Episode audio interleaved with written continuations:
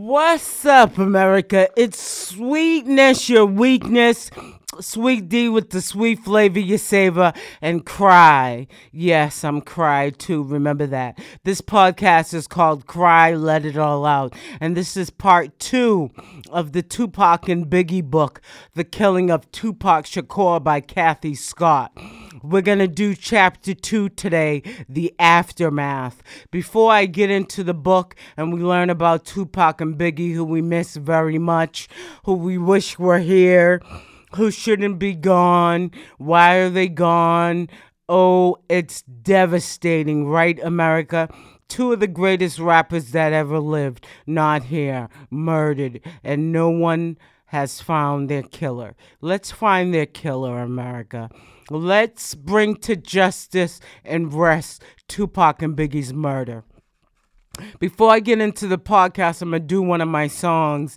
Uh, uh, that I wrote way back when. Now, you know, I'm 49 years old now, so this is when I was younger. I want you to know that. Uh, back in 1995, I did this, and uh, it's called Do You Like It Hot? Do you like it hot or do you like it warm? Do you like it hot or do you like it warm? Do you like it hot or do you like it warm? Do you like it hot? Can you get it on? It's the sugar and spice and everything nice. Don't think twice, cause it's out of sight. Kinda tight, make you say I like Starburst, a burst of flavor in every bite. Step into Sweet Town, Sweet D will give the tour. I'm the one who you can't ignore. I'm looking for a man to take by the hand. Baby, let's go to Candyland. Let's Miss Goody Goody, or so you thought. This is just the first stop. Do you like it hot?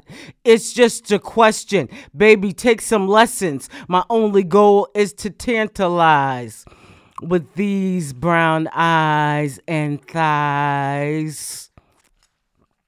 Sweet D with the dopest anatomy. If you eat my, you have a mouthful of cavities. Let me not forget we're at the second stop. You're screaming for the cops, cause now I'm on top. Let me get my props, cause it seems that you cannot take the feeling highlight the ceiling, make you feel like you're pop willing. Do you like it hot or do you like it warm? Do you like it hot or do you like it warm? Do you like it hot or do you like it warm? Do you like it hot? Can you get it on? But as we move to the third place, do you want a taste of the sweet Jolly Rancher? Baby, here's your chance to bite the gummy bear. Baby, have no fear. It's the sweetness in the house, my dear. Now, let me mention there is a little extension to the plot. Do you like it hot? Don't settle. You have to go to that other level, nice and slow, fast as we go, whatever your style. Don't rush it, baby. Like Janet said, let's wait a while. But when it's done, do it in the ways you know no other girl could touch. You tell him, baby, hush, and let me rub your chest. Call out his name, let him know it's the best. Nevertheless, it's me, baby, Miss Sweetness, going out like this. Just the kisses every man's weakness. Do you like it hot or do you like it warm? Do you like it hot or do you like it warm? Do you like it hot or do you like it warm? Do you like it hot? Can you get it on? What can we do to explore the honey treasures that hold all your pleasures? I can hold all measures. Taste the mounds, you'll love the sounds I'm enjoying and toying with the mic and the crowd. Let me hear you say it loud. The S W double E to the T. Sweet D is who I be. It's not that easy to get with me despite my sexual activity. You got to be a man with quality, making moves like Monopoly. When I'm in the mood and groove. There's no stopping me, claiming you have a monstrosity. But does it really matter? Cause I can last for minutes or hours in the shower. I won't deny you a feeling, feeling your body and mind with the feeling. Do you like it hot or do you like it warm? Do you like it hot or do you like it warm? Do you like it hot or do you like it warm? Do you like it hot? Can you get it on and on?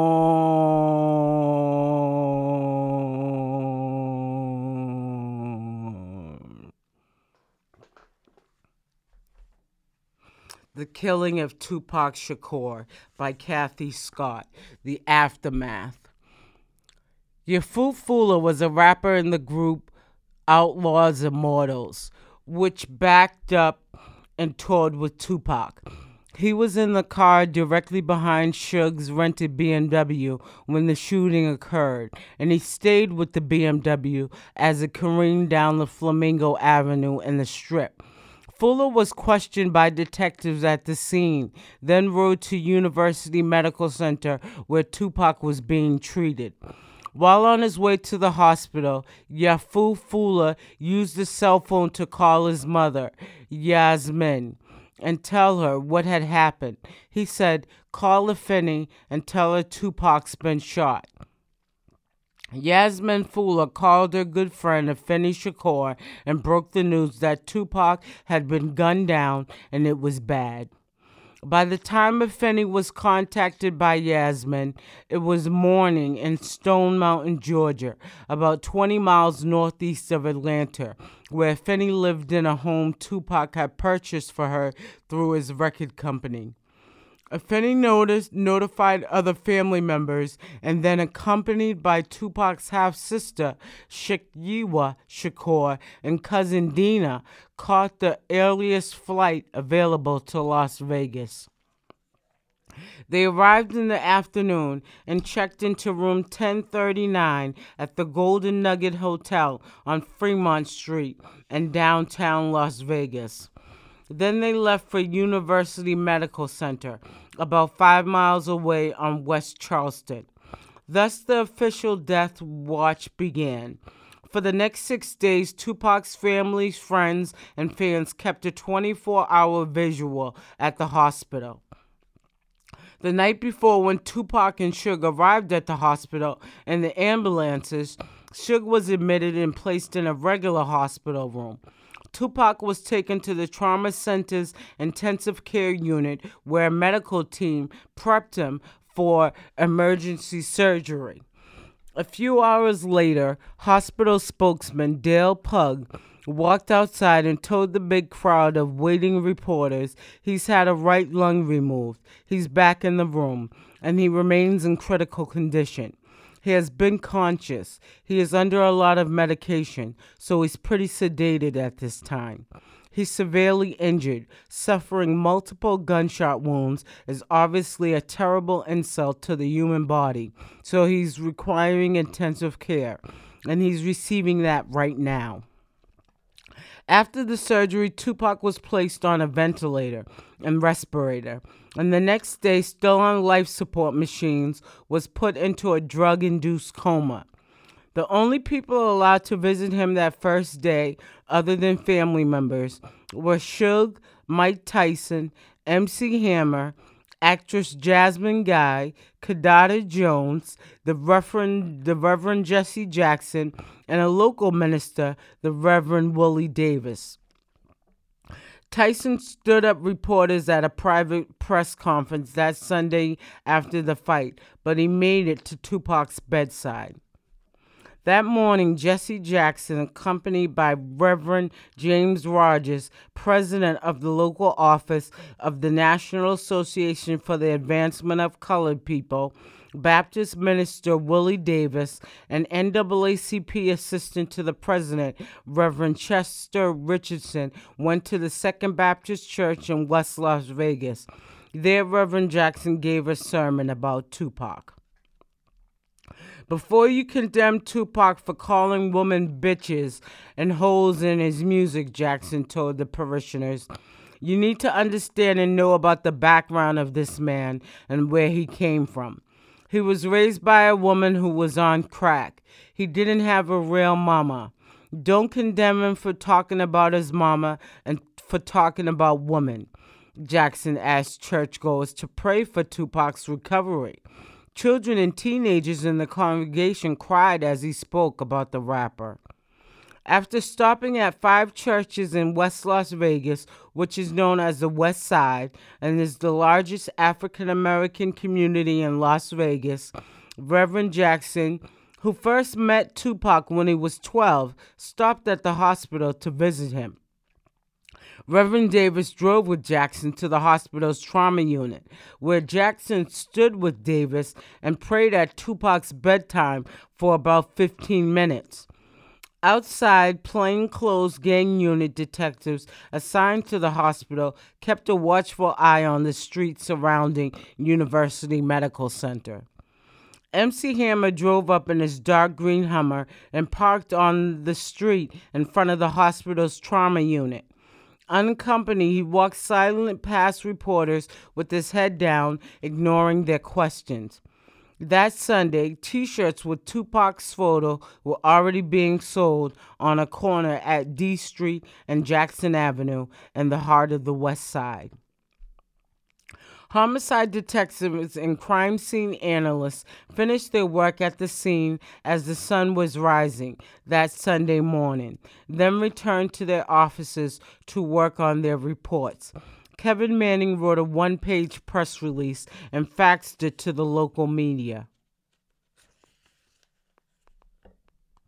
Las Vegas Metropolitan Police Department media release. September 8th, 1996.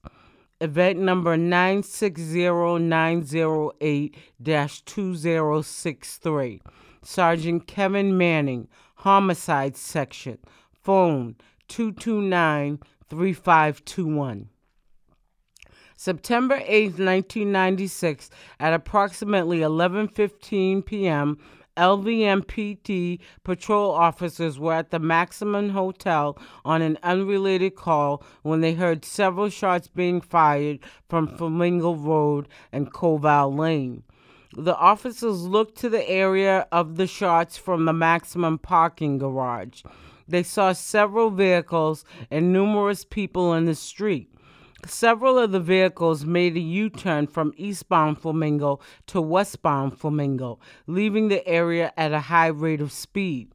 The vehicles were stopped at the intersection of Las Vegas Boulevard and Harmon. Bike patrol officers were first on the scene and discovered two men suffering from gunshot wounds.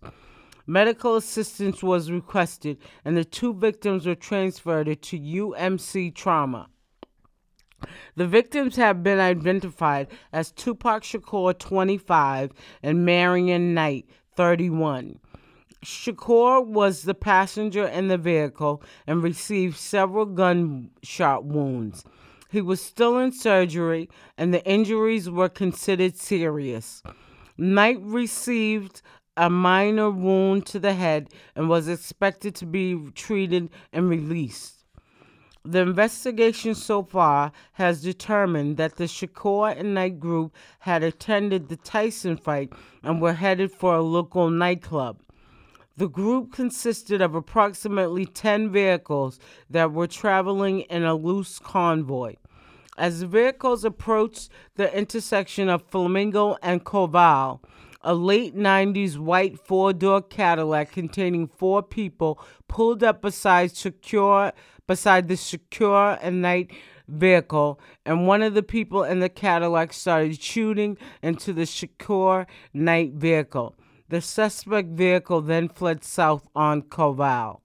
Anyone with information in regard to this incident is urged to call Secret Witness at 385 5555 or Metro Homicide at 229 3521.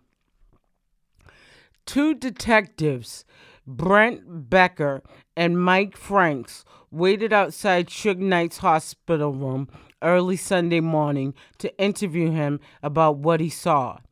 Suge claimed to be too busy with visitors passing through his room to talk to police. Suge instructed a nurse to ask the detectives to come back later. But at 11 o'clock Sunday morning, Suge was released before the detectives returned to the hospital to take his statement. Suge went home to Las to the Las Vegas to his Las Vegas estate without giving a witness statement to the police. Two days later, on Tuesday, Suge Knight's three attorneys, David Chesnoff and Steve Steiner in Las Vegas and Dave Kenner from Los Angeles, made arrangements with detectives to meet at homicide headquarters on West Charleston Boulevard, about four miles from the hospital. All three are defense attorneys. Sergeant Manning said detectives had many conversations with the attorneys in setting up the meeting. The lawyers told the investigators that Suge was still recovering from his shrapnel wound. But their biggest fear, attorneys told detectives, was that Suge would be inundated by press before and after the meeting. To guard against this, neither the time nor the location of the meeting was released to the media beforehand. Sergeant Manning and detectives Franks and Becker waited three hours on Tuesday, September 10th, but the four some never showed. The investigators grew impatient and went home for the night. One of Suge's attorneys later told the detectives that they did go to the homicide headquarters that evening, but not until after 6 p.m. when no one was there. The next day, Wednesday, September 11th, four days after the shooting, Suge Knight and his attorneys again made arrangements and did finally meet with police at homicide headquarters. Detectives interviewed Suge for less than an hour. One detective said it was about 30 minutes, another said 45 minutes, in an interview room off the lobby of the single story office complex. Suge offered little, if any, new information, he told them. He heard something but saw nothing. We were hoping he would tell us who shot him, Sergeant Manning said. He didn't give us anything beneficial. Nothing he said helped us. Manning said the only real evidence investigators had was the number of bullet holes in the passenger door of the BMW. Manning issued a press release that day after Homicide's interview with Suge Knight, dated September 12, 1996. Latest information regarding the Lesane P. Crooks, aka Tupac Shakur, and Marion H. Knight, aka Suge, shooting update. On the evening of 9 11 96, the attorneys for Marion Suge Knight made arrangements for Knight to be interviewed by LVMPD homicide investigators. Knight made himself available for the interview but was unable to give the investigators any information that would help him in determining a motive, nor was he able to help identify possible suspects. The investigation is at the same juncture. Investigators are hopeful someone will be able to provide information of substance as a thousand dollar reward is available for information leading to the arrest and conviction of suspects. Anyone with information is urged to contact St- Secret Witness at 702 385 5555 or LVMPD Homicide at 229 3521. Meanwhile, Tupac remained in a coma. Ah, we miss you, Pac. A doctor treating him said only that he had a 50 50 chance of survival. However, Dr. John Fields, medical director of the University Medical Center's trauma unit, elaborated, telling a reporter that the gunshot wounds Tupac suffered usually proved fatal, but that Tupac had passed a critical phase. Overall, of all comers with a gunshot wound in the chest that passes through the blood vessels connecting the heart and lungs, only one in five survive, Field said. The majority die in the first 24 to 48 hours from shock and bleeding during the treatment and surgery phase. Wow. For victims who survive the first 24 hours, he said, the chances of survival would be more than one in five. He said patients with wounds similar to Tupac's also die during the second major risk period after five or seven days when difficulties in oxygenation or the presence of infections or other complications arise. Fields emphasized that he wasn't treating Shakur, but simply commenting on the chances of survival for someone suffering such injuries.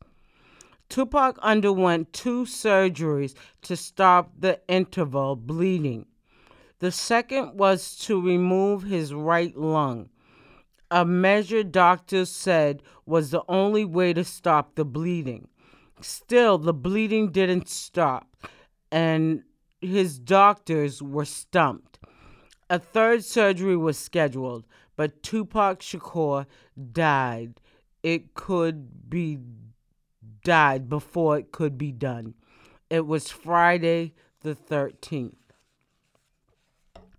Danny Boy, a teenage rapper and rhythm blues singer with Death Row label, who was said to be Suge Knight's next hitmaker and Tupac's protege, broke down and crumbled to the sidewalk outside University Medical Center upon hearing the news of Tupac's death. Danny Boy was the only man at the hospital that day who openly wept for Tupac. Let's take a moment of silence for Tupac. Cry, let it all out for Tupac, the podcast. Afeni Shakur made the decision not to resuscitate her son. She later told ABC's Primetime Live, I really felt it was important for Tupac, who fought so hard, to have a free spirit. I felt it was important for his spirit to be allowed to be free. So I rejoiced with him with the release of his spirit. I rejoice then, and I rejoice now when I'm not crying. Cry, let it all out. More and more of Tupac's friends filed into the trauma unit after news of his death spread. A crowd of roughly 75 mourners gathered outside the hospital. Nice. A nurse said evening shift employees scheduled to work that night called in sick because they were afraid to walk through the crowd. Dozens of police surrounded the area, but there was no problems. A black Lexus drove up to the hospital, pulling over in a no parking zone in front of the trauma center. Danny Boy cried as he embraced one of the men who got out of the car. It was Suge Knight. Suge, six foot four, weighing about 315 pounds, was wearing a crisp, crisp white t shirt, black jeans, and brand new white leather sport shoes. He was smoking a cigar. He opened the front passenger door and got out of the car.